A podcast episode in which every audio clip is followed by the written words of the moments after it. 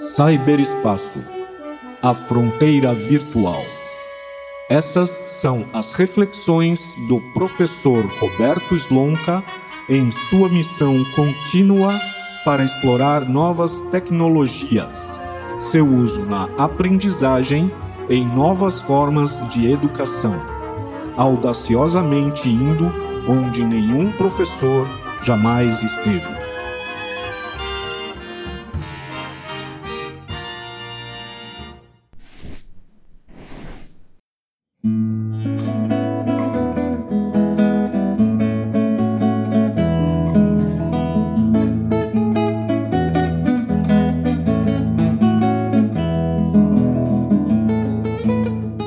Olá você, amiga, amigo ouvinte do Fronteira Virtual, o seu podcast que explora o vasto universo do e-learning.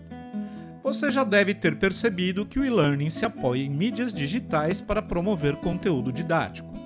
Mas será que eu, professor, preciso criar cada peça de vídeo, imagem ou áudio que eu queira compartilhar com meus alunos? Isso não torna oneroso o meu processo de educação? A resposta a isso é não e sim. Não para a necessidade de cada um criar seu próprio conteúdo, e sim, isso seria muito oneroso para o professor, pois edição de vídeo ou áudio é um tanto dispendiosa em termos de tempo, ainda que se use software de edição livre e gratuito. Então, da mesma forma como o professor se apoia em um livro-texto que, no mais das vezes, não é de sua autoria, há a possibilidade de o professor apoiar seu conteúdo nos chamados Recursos Educacionais Abertos, ou REA. Um pouco de história. Com o advento massivo da internet nos anos 90, passou a ser comum se apoiar em elementos digitais para reforçar o conteúdo dos estudos em sala de aula. Isso, porém, quase sempre esbarrava em questões legais alguém fazia a digitalização de um conteúdo sob copyright e dessa forma baixar esse conteúdo feria o direito de propriedade do autor.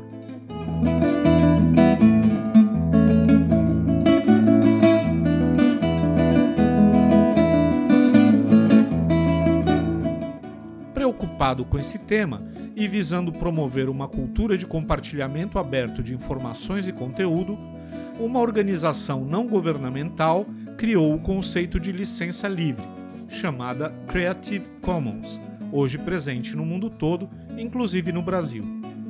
Essa licença permite, basicamente, a liberdade de usar, compartilhar e editar qualquer conteúdo ofertado sob sua égide.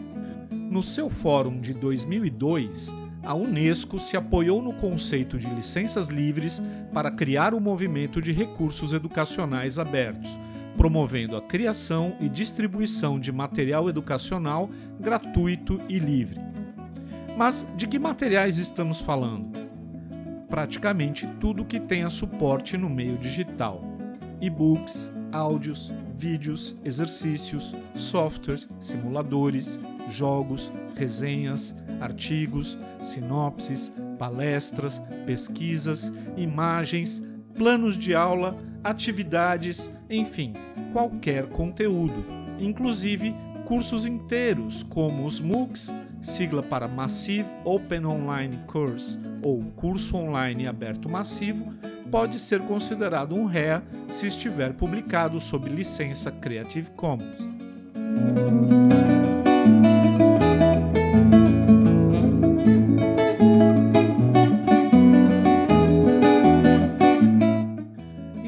Permite que o professor tenha à sua disposição um repositório imenso e crescente de elementos digitais para uso em aula, seja na sala de aula em modo presencial, seja onde estiver o aprendiz em modo ubíquo.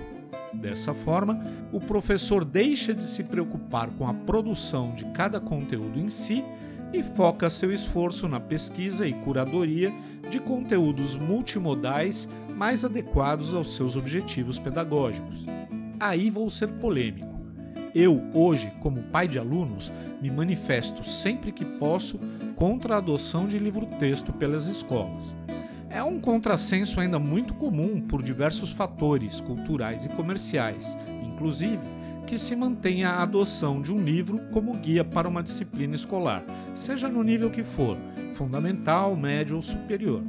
Já falamos aqui das vantagens da abordagem multimodal, e a existência dos REA torna o livro-texto algo obsoleto, de conteúdo linear e restrito, pobre em recursos midiáticos, pouco atrativo para a geração Linkster, é um verdadeiro morto-vivo que ainda arrasta seus trapos pelas escolas do país.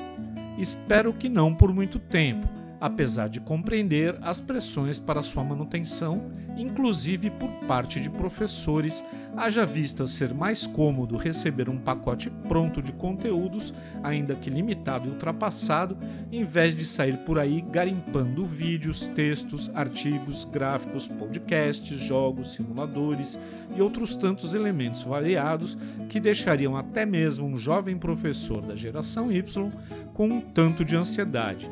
Imagine então um boomer com 40 anos de profissão.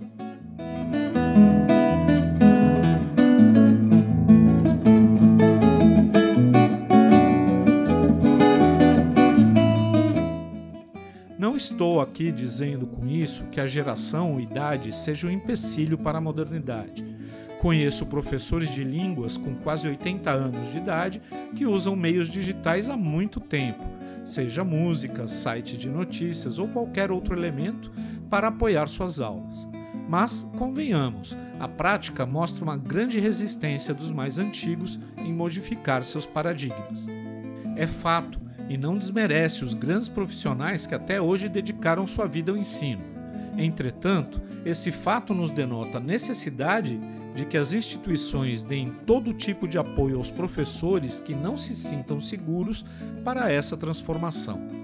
Eles próprios devem ser aprendizes do novo paradigma, do novo contexto, e muitos têm naturalmente uma dificuldade em lidar com o meio digital. Portanto, a lógica para lidar com estes deve ser a do acolhimento, do apoio, da inclusão. Em pouco tempo, vencida a dificuldade inicial, as resistências se transformam em empolgação, não raro. Há outros fatores culturais e comerciais que afetam a adoção massiva dos REA e o já tardio sepultamento do livro-texto. No contexto das aulas remotas durante a pandemia de Covid-19, nesse ano de 2020, foi comum ouvir de pais algo como: Não estou pagando a escola para meu filho aprender com vídeos do YouTube. E dessa forma, as escolas, mesmo muitas vezes sabendo e reconhecendo o valor dos REA, ainda se apoiam no tradicional para evitar transtornos com os clientes. É um dos problemas em se tratar educação como um produto.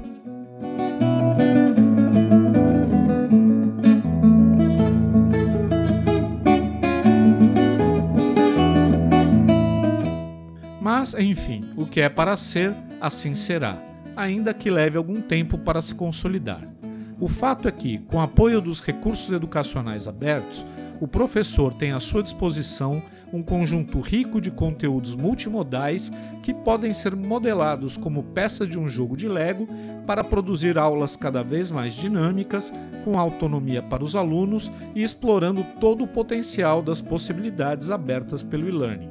A ubiquidade, a aprendizagem ativa, o feedback recursivo, a abordagem multimodal, principalmente, mas não só.